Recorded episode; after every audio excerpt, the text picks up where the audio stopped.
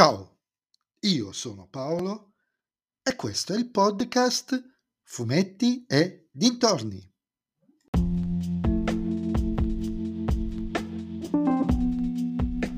In questo nuovo episodio del podcast vi parlerò del numero 389 di Nathan Never, La dea della guerra, scritto da Michele Medde, disegnato da Simona Denne e Mariano De Biase, edito dalla Sergio Bonelli Editore.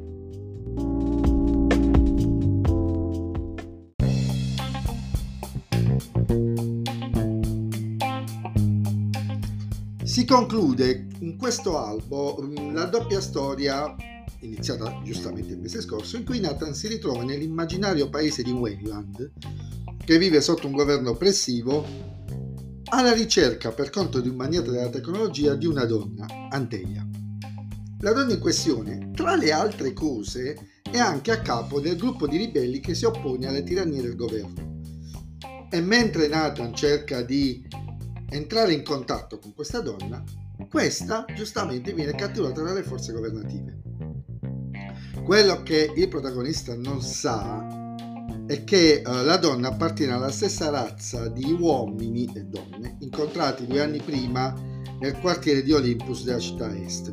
Uomini che si credono o sono divinità greche e se le premesse e le promesse di questa seconda parte sembravano interessanti, quantomeno stando a leggere eh, mentre leggevo la sinossi il mese scorso, il mantenimento è venuto un po' meno.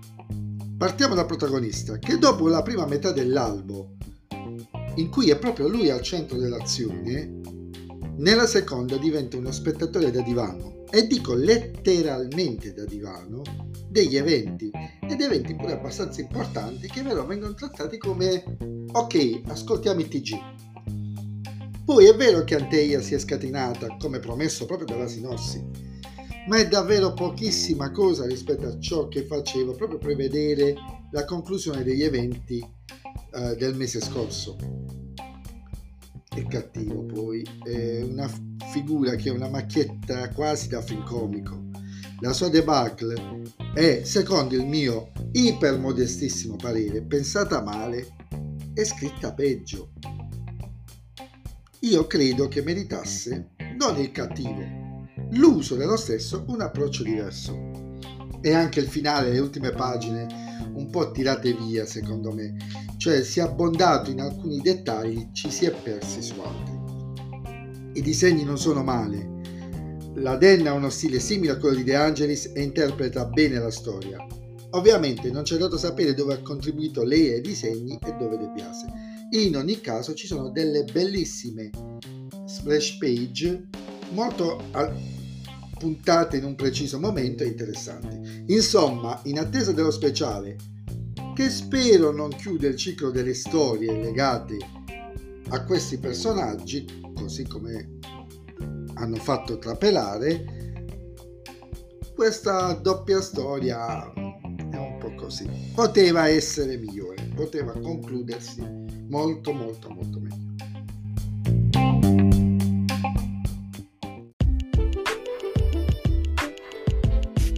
E anche questo episodio del podcast è terminato. Voi mi riascolterete nel prossimo episodio. Vi ricordo che però potete sempre venire su Instagram, sul profilo Fumetti Dintorni a dirmi cosa ne pensate anche voi di questa doppia storia con gli Olimpici o mh, mm, la versione Bonelli degli Eterni.